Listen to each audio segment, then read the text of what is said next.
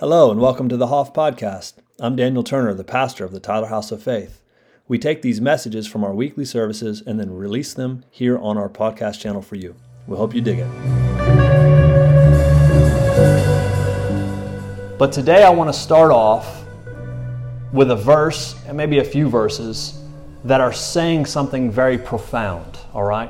You know, a lot of times we like to start off with whether it's Hebrews 1 or Colossians 1, John 1, this reality that in the beginning was the Word, and the Word was with God, and the Word was God. And this reality that we're seeing that Jesus is actually God embodied, manifest in the earth, right? And He was with God, but He also was God. He is the full expression and the communication of God, right? And so this truth, as you've probably heard me say a lot, is a truth that is so passed over by so much of the church. This reality that Jesus actually is God. Not God with a lowercase g, the Son, subservient Son, you know what I'm saying? But He's actually, the point the Bible's making is like, in the beginning the Word was with God, but He also is God. This is God. And this verse that I read this week that I think's absolutely beautiful and I think will help us today, 1 Timothy 3:16, it says, "And without controversy, great is the mystery of godliness." Talking about this person. It says, "God was manifest in the flesh." What we just said, the Word was God. God was manifested in the flesh. He was justified in the Spirit. He was seen by angels, preached among the Gentiles, believed on in the world, and received up into glory. And I love everything that's being unpacked in that verse, how it's starting, like if in the ESV, that "without controversy" is translated, "Great indeed we confess is the mystery of godliness."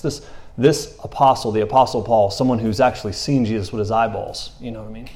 Who's been taught how to take communion by Jesus out in the wilderness after Jesus had already been crucified far longer. He should have never been able to see Him. But he had visits from Him, you know, which is incredible. And but here he is saying, great is this mystery, right? We confess that great indeed is the mystery, but what we do know is God was manifested in the flesh. That was Him. That was Him. That is Him. He was justified in the Spirit. He was seen by angels. Can you imagine the angels that have worshiped Him since eternity, since whenever they were created? Now they're seeing Him in a human flesh suit, costume, walking around in the world. And they're getting to behold Him in that way for the first time. How glorious was their existence just during that stuff. All the revelation of God. Jesus is the Word and the express image of God, but He was that for them as well. You know what I mean? It was blowing the angelic mind, you know, while He was on the earth. So He was seen by angels, believed on the world, received up into glory. And this reality of Jesus is God is something that I really want to set on in today's message, in every single message, if you know me, dig. But it's so very important that we see, because I truly do believe that the majority of Christians don't believe that Jesus is God. It's a really controversial thing to say, but it's true. He's this little g version. He's the one with the mandals, the gentle one, that's holding the mean dad back from whipping the people. And it couldn't be further from the truth. He is the manifestation of our Father's heart. And so Romans 8:38 says something about Jesus. He says, "For I am persuaded that neither death nor life, nor angels, nor principalities, nor powers." That is, the angelic beings, not even the world-dominating rulers of this world, these fallen gods of the Old Testament. "Principalities, nor powers, nor things present, nor things to come, nor height, nor depth, nor any created thing." He's talking about height, depth, time, space, things that are actually created in this dimension that we think is so very real. It's like there's nothing at all that shall be able to separate us from the love of God, which is in Christ Jesus our Lord. Isn't that a beautiful sentiment? You know, there's absolutely nothing that can separate us from the reality of God's love for us. The separation is what I want to talk about today, the lie of it. We talk about Colossians 1 a lot, right? That Colossians 1:21, "And you who were once alienated and enemies in your mind by wicked works, Yet now he is reconciled in the body of his flesh through death to present you holy, blameless, and above reproach in his sight. If indeed you continue in the faith, grounded and steadfast, and are not moved away from the hope of the gospel which you heard, which was preached to every creature under heaven, of which I, Paul, have become a minister. So here's the same guy, this high-level authority. Great is this mystery, but it was him. He was manifested in the flesh. And his message comes, which is against every single bit of darkness that came in through that poisonous tree of the knowledge of good and evil. That's where it's coming at. And he's saying there is no separation from God. You know, I'm persuaded that, you know, it doesn't matter how powerful the being, angel, principality, powers, not even death and life, not even height or depth, not even time and space. There's not an ability to measure or to separate, to create separation from God's love from you, no matter what you've done or no matter where you're at. Separation's a lie. In Colossians 1, he goes and he says, we were once alienated and enemies of God. But where were we alienated? In our minds, by our own wicked works. He's saying, hey, the separation was a lie. Well, no, brother, your sin separates you from God. Well, no, it does not. That's not what our Bible says. That's what's taught by the machine. But that's Maggie's farm. That's the machine. That's not the gospel of Jesus, what he came talking about. And that's what we're going to hit today. And I love hitting that thing, boy, I tell you what. Because it's a lie, you know. The veil, the separation was in the mind. You know what I'm saying? And even in Colossians 1, he goes on and he says that if you were separated in your mind, but now he's reconciled you in the body of his flesh, to present you holy and blameless above reproach in his sight. And if indeed you continue in the faith. And some people have used that to be like, well, you know, you can lose that, so you can step out of that. You know what I mean? But he's talking about the religious machine. It's like if you continue to accept this and don't go back into working in order to achieve it. Because the way you separate yourself from God in your mind is believing the lie that you're separated, then you go back to Maggie's farm. Then you go back to working to try to earn something that's been freely given to you. You feel me? That was the whole trick. You think about that snake, the Nakash, the bright and shining one. In Genesis, 3rd chapter, what does he say? God's holding something back from you. But here, eat this fruit, the knowledge of good and evil, that's forbidden. Eat this fruit, and then you'll be like God. And you'll know good from evil. You'll be wise. And we understand, just as people that read, you know, the knowledge of good and evil is what? It's the ability to judge what is good and what is evil. Not to be led of truth by the Spirit and by the tree of life, but it's this lust for power and judgmental thinking that was completely a deception by the enemy. To choose the law of good and evil for your own self. A rule of regulations of what's right and what's wrong. Something we were never supposed to partake of. The other lie was like, do this and then you'll be like God. To which the answer to that is like, hey buddy, we're the ones that are like God. We're created in God's image. Humans are the image of God in the earth. And that, you know, the dark side was so enraged about that. And so he tried to twist that reality. And twisted he did for a time. But he got man tricked into doing something in order to gain what he already had. You feel me? And that's religion. Doing something to receive that which you already have. Hey, you were once alienated. Apostle Paul is saying, you were once alienated and enemies in your mind. But now you don't believe the lie. So stay in the faith. Don't go back to working for that which has already freely been given to you. See, the issue, man, through the religious machine that Jesus came to and really confronted was we have this covenant or contractual mindset instead of a covenantal mindset. And there's a difference. It's not like, here's the contract, you uphold yours, and then I'll uphold mine. You know what I'm saying? Like, I'm going to break you out of Egypt, but You have to da da da da da da da da da. You know, it's like, but a covenant mindset we understand is like, I'm vowing this to you. This is my unbreakable heart towards you. You know, it's a completely different game. It is not repent so that I will and then I will forgive you. It is I freely and totally and wholly forgive you. So you might as well repent and turn around from the direction which you're headed. It's a different game. And it is an assault on the mind that wants to claim separation. If you think about it, Jesus was literally crucified on top of a skull. They call it Golgotha, right? An empty head, a brainless head is what a skull is, you know.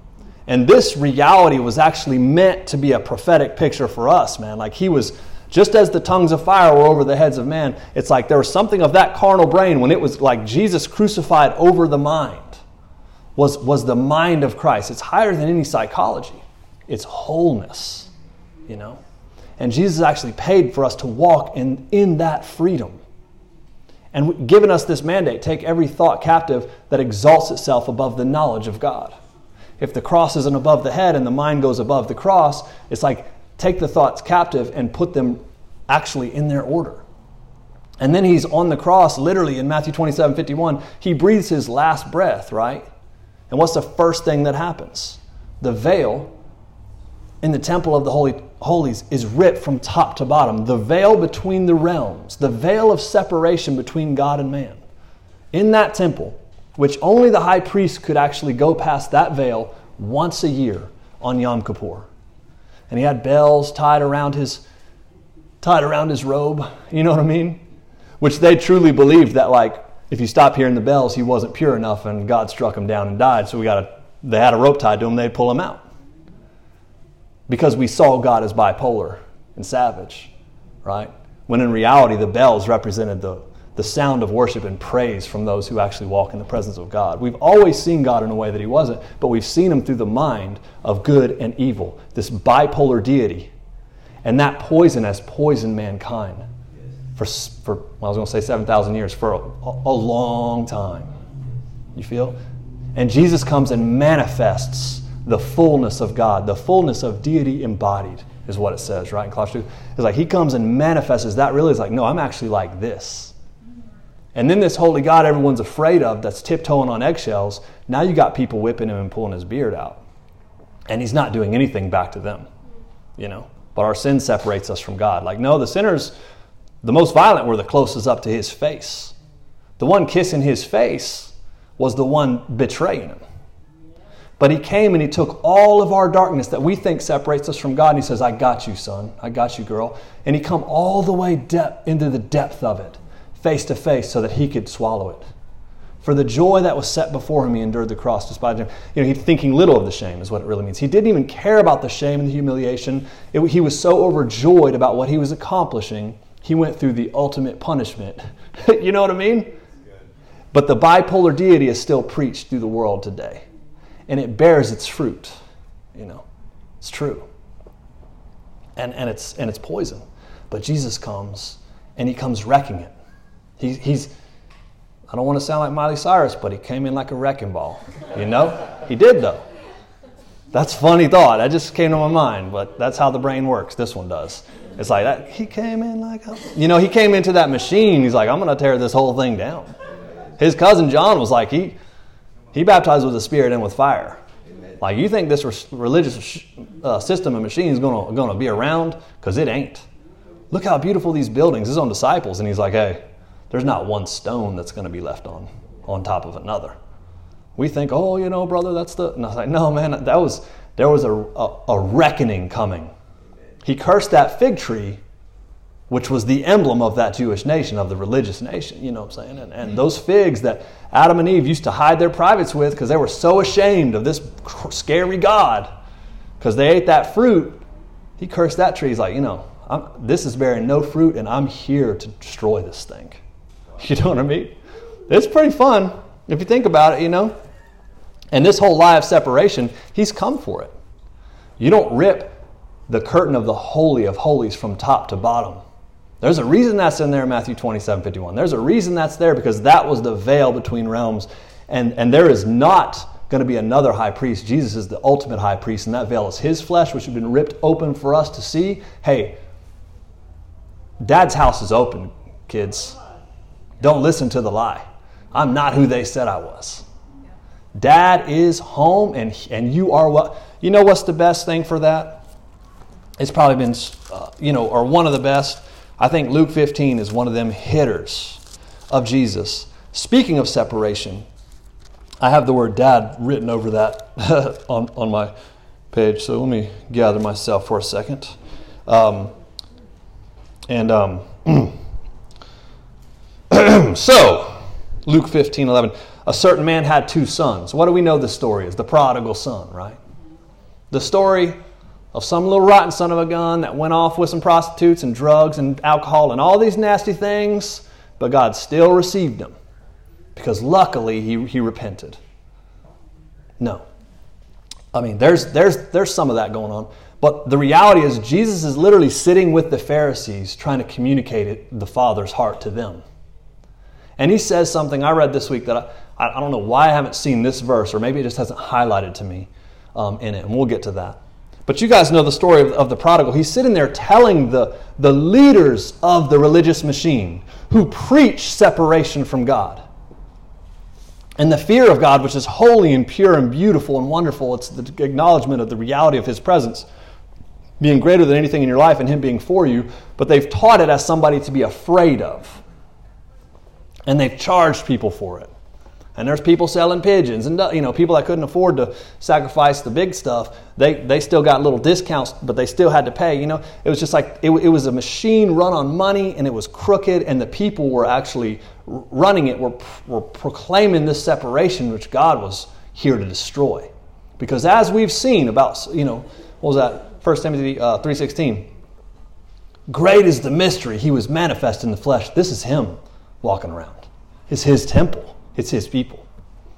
So Jesus is sitting down patiently instead of just Darth Vader choking the whole group like, sure, That's what I would think. Why didn't just Darth Vader choke everybody? No. He's actually come to unlock all of their brains and minds because he loves the Pharisees and the Sadducees.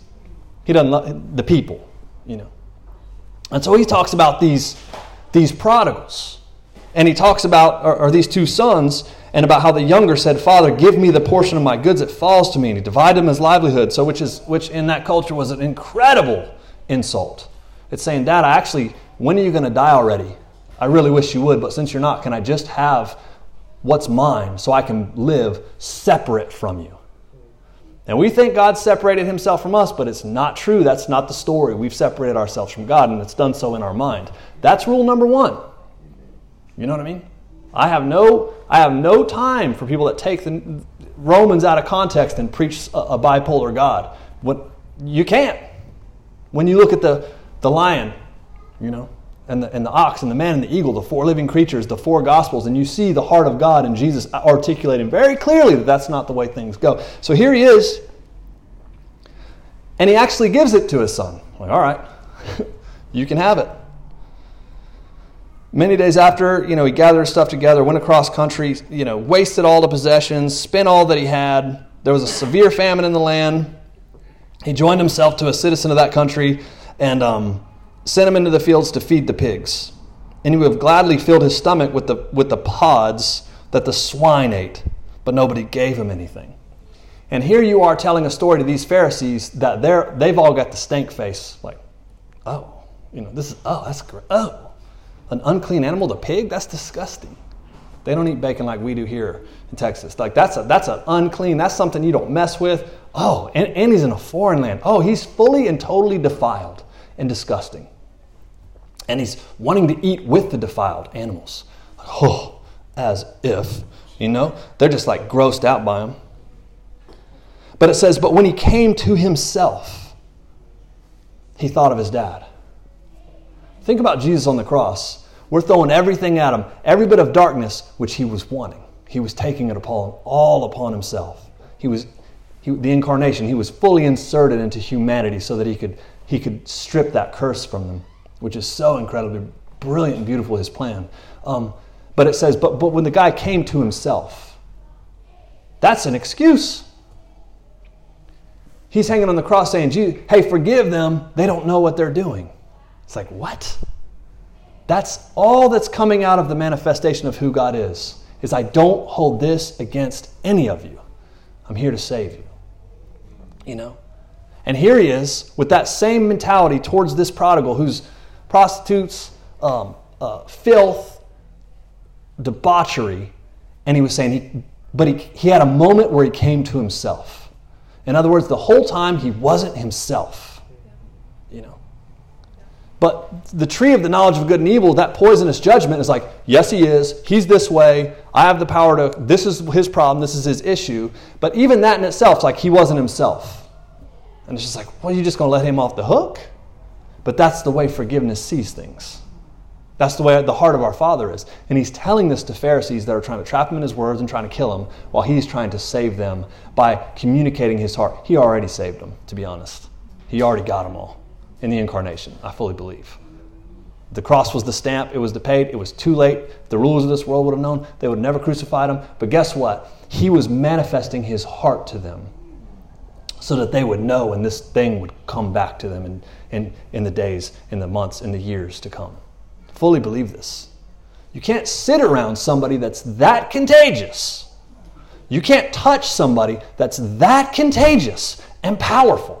We don't understand the carnal mind, the earthly mind. We think we know a God that we're very familiar with, a God we don't really know, but we can't fully contemplate. Great is the mystery, the greatest apostle is saying. It's like, hey, we can barely wrap our heads around this thing. God is far bigger than human intellect. You feel me? And it's just like we can barely contemplate, or we don't give the credit to the power that this person, this man, this deity has walking around. And we think somebody touches his garment, gets healed of an issue of blood for 12 years. We think somebody's pulling his beard out, somebody's hitting him in the face. You don't think that was contagious, that they touched life. You can't touch life like that and it not take you over. It's only time. People say, oh, that's extra biblical. It's not really, though. It's really not. You can't. And he was there in the midst of them the most, teaching them, manifesting the reality of who he was. I think it's incredible. It's wonderful. And there he is. He comes to himself, and he thinks, my father, he even has hired servants with bread enough to spare, and I'm over here hungry.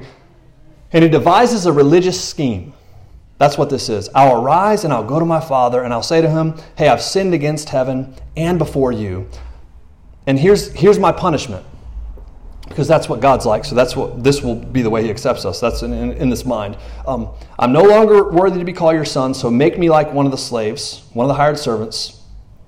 So I'll be a religious, I'll actually work for everything that I get. But he's like, I'm going to go with my father and I'm going to make this deal for him. This religious, poisonous mind. He arose and he comes to his father. It says, but when he was still a great way off, his father saw him. But his dad actually gets up and he comes and he falls on his face and on his neck. And he's hugging him and kissing him. You know what I mean? Which is so beautiful. Because, oh, he's unclean. That's disgusting. Oh. And the father was running. That's not like a real patriarch. That's not a patriarch. That's not dignified. You know what I'm saying? But Jesus is telling him, you think you know him, but you don't. Clark Kent is standing there telling him, you think you know Superman, but you don't, right? Bruce Wayne is sitting there, you think you got Batman figured out, but I'm telling you guys, you don't. You feel it? 1 Timothy 3:16. It's a great mystery, but God was manifested in the flesh. That was him. The Word of God, who was God and is God. Yeah. So he comes, and I love the fact that he tries to give his script to his dad. Father, I've sinned against heaven and in your sight. That's true. And I'm no longer worthy to be called your son. So, and before he gets to get his pitch out, his here's my plan of the punishment that I'll receive from you. Before he actually gets to get the list out, the father starts shouting over him. Bring out the best robe. Put it on him. Put a ring on him, put the new sandals on his feet. He's just cuts him straight off, cuts him to the point, And he's like, boom, let's release this. Let's get this thing going, you know? It's such a beautiful thing. Bring a fatted calf, and you guys will know the story. The older brother was actually in the field. And this is who the story is truly about, right? This is the real story right here. It's not about that young buck that was getting down and dirty. The older brother's like, out in the field, he's like, hey, I'm hearing music and dancing. What's going on in there? Called one of the servants and he asked him these things. And it's like, hey, your brother's actually come home. And because he has received him safe and sound, your father killed a fatted calf. Like, he's throwing a big party. So his brother was there, but he wasn't entering in on anything that was going on there. Isn't that interesting? It says, but he was angry and would not go in. And so his father actually goes out to that brother now. So first he's running out to one brother, but now in this phase of the story, now he's outside talking to the other brother. And guess what? He's sitting there outside talking to this group of Pharisees. You know, he's saying like, you that brother. You know what I mean? No, and this is you. And this is what God is doing right now. But you can't see it. You know? You think you're separated. You know? Remember Luke 17, those Pharisees were attacking him and saying like, hey, well, what's the deal? When's the kingdom of God going to come? And Jesus literally told the Pharisees who were trying to trap him in his words, it doesn't come with observation. The kingdom is actually within you. Like, that's crazy, you know? It's like the kingdom's in the Pharisees? Like, you mean in the Christians a year from now that repent and say the sinner's prayer and get baptized? The kingdom's in them. And it's like, no. He's saying the kingdom is in you guys. It's like, I'm already there. It's Saul, man. Saul, why are you persecuting me? Why are you trying to stop something from starting? You're trying to kill Christianity. Stop it from starting. It's already started and it's already finished, and there's nothing you can do about it. You're kicking against the goats. It's a mindset like, I'm already here.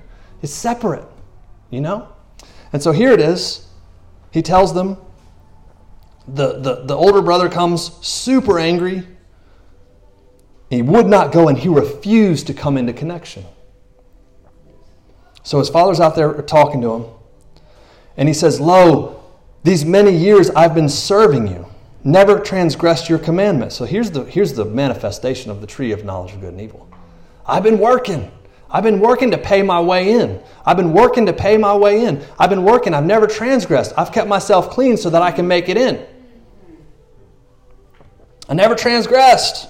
You never gave me a young goat. I said that same thing to my dad one time. You never gave me a goat, Dad. No. That I might make merry with my friends. But as soon as this son of yours came, who has devoured your livelihood with harlots, you killed a fatted calf for him. So he couldn't even see his brother as his own brother. He saw him as this son of yours. But he said something. I think this right here, this jumped out at me this week, and I thought, man, this feels like, talk about a scripture for the year. And it says Jesus, who we know is the embodiment of Yahweh, is God in the flesh, the embodiment, the fullness of deity embodied. And the Father's answer, which was right in front of the Pharisees, is, Son, you're always with me. And all that I have is yours. And that thing hit me this week, man.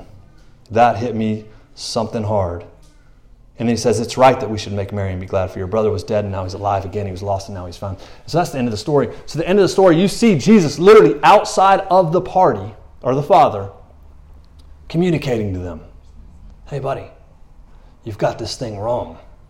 And you're enraged because other people are entering into it. And that's a dangerous spot to be. But where is God at the end? He's at the outside of the party talking. And what does he say? The same thing the Apostle Paul was trying to say throughout the entire New Testament. Same thing that Peter was saying. The same thing that, Jude said. It's like this reality of like, look, man, you were once alienated and enemies, but it was in your mind that you went the wrong way. And Jesus is sitting here saying the Father's word, the good Father who is God, his word to you is that like, you're always with me. there's not separation. But you didn't give me this and this and this. And it's like, hey, it's not the goodness of God that he's held something back. Like you've held yourself back. You've actually been with me the entire time and didn't realize it. You feel? You're actually with me. And even more than that, all that I have is yours. Jesus said, all that the Father has is mine to the disciples. That's written in red. You know what I mean? This is the Father, and this is him speaking to us in this reality. Everything that I've got is yours, and you're always with me. And this is the eternal truth that is Christianity. Separation is a lie. We're with him. He's with us. He is in us. We've been granted an access that was so incredible and so far too good to be true is what it seemed. But it's not. It's actually real. And the scriptures come alive. The reality, like this Proverbs 3, verse 5 and 6, trust in the Lord with all your heart and don't lean on your own understanding. Like, don't be tricked in the mind of carnality. Instead, trust in the Lord with all your heart, and in all your ways acknowledge him, and he will direct your paths.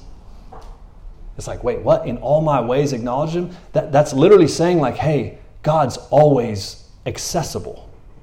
If you can acknowledge him in all your ways, there's a big, being mindful and being present and all these things. But there's a higher level of this, which is the mind of Christ. It's this ability, like in all our ways, we can acknowledge God and he directs our path. This 1 Peter 5:6, he says, humble yourselves under the mighty hand of God that he may exalt you in due time, and cast all of your cares, that word is anxiety, cast all of your anxiety upon him before he cares for you. So it's like, oh, well, so you got to come in with thanksgiving. It's like, well, that's a key to having a heavenly view for certain. But this is saying, like, all of your anxieties and fears, you have the ability to connect to him in. Yeah. Not like, well, I got to come in and make sure I'm clean, make sure I'm good before him first, and then I can acknowledge him and read my 7 chapters and verses. You know what I mean? We have all this knowledge of good and evil, this poison of separation. And the words of the eternal Father is like, son, you're always with me. There is no separation. I'm right here. The separation's in the mind. So in all your anxieties and all your fears, acknowledge me. I'll direct your path. Cast all your anxiety. I actually care for you. Which means, like, I'm not too busy for you. I think the assignment, it was last week, and I heard that a lot of the different home groups did this, but it was like those questions of, that verse out of the book of Revelation where Jesus says, behold, I stand at the door and knock. Whoever opens, I will come in and I'll have communion with him. I'll eat with him. We'll dine together.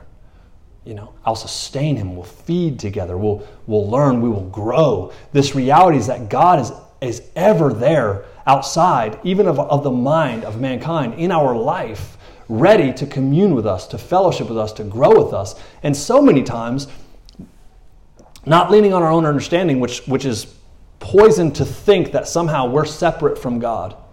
That's one thing the Lord's really spoken to me over this past year is, like, anytime you feel overwhelmed and you feel isolated and alone, like, what am I going to do? It's like you've lost sight of the eternal truth that I will never leave you or forsake you. Yeah. I'm always there.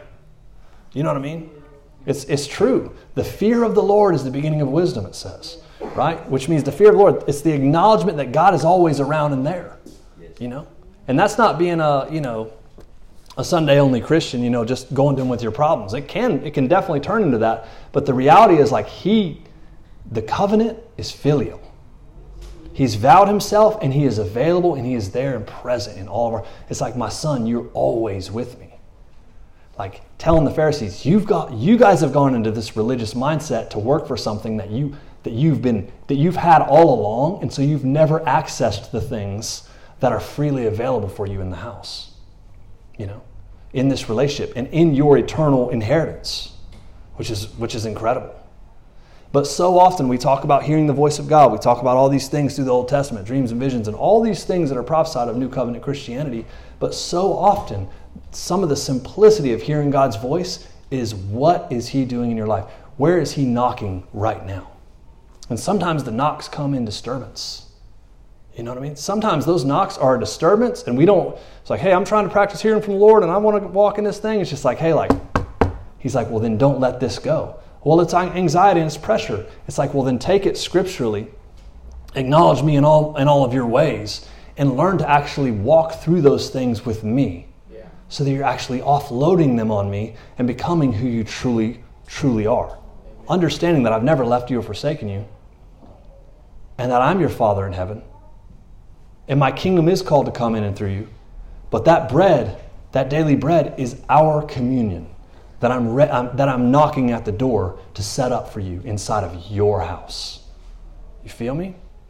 And that's what it is. Something steals your peace. I think we're so used to self-medicating things and running away from things, when often that is the door to communion with God. That's the connection.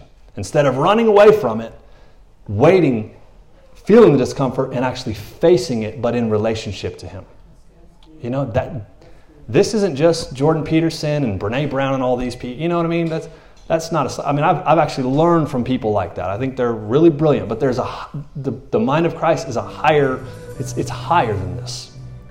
And it is communion with God, but it is going and facing things with Him when they come and steal your peace.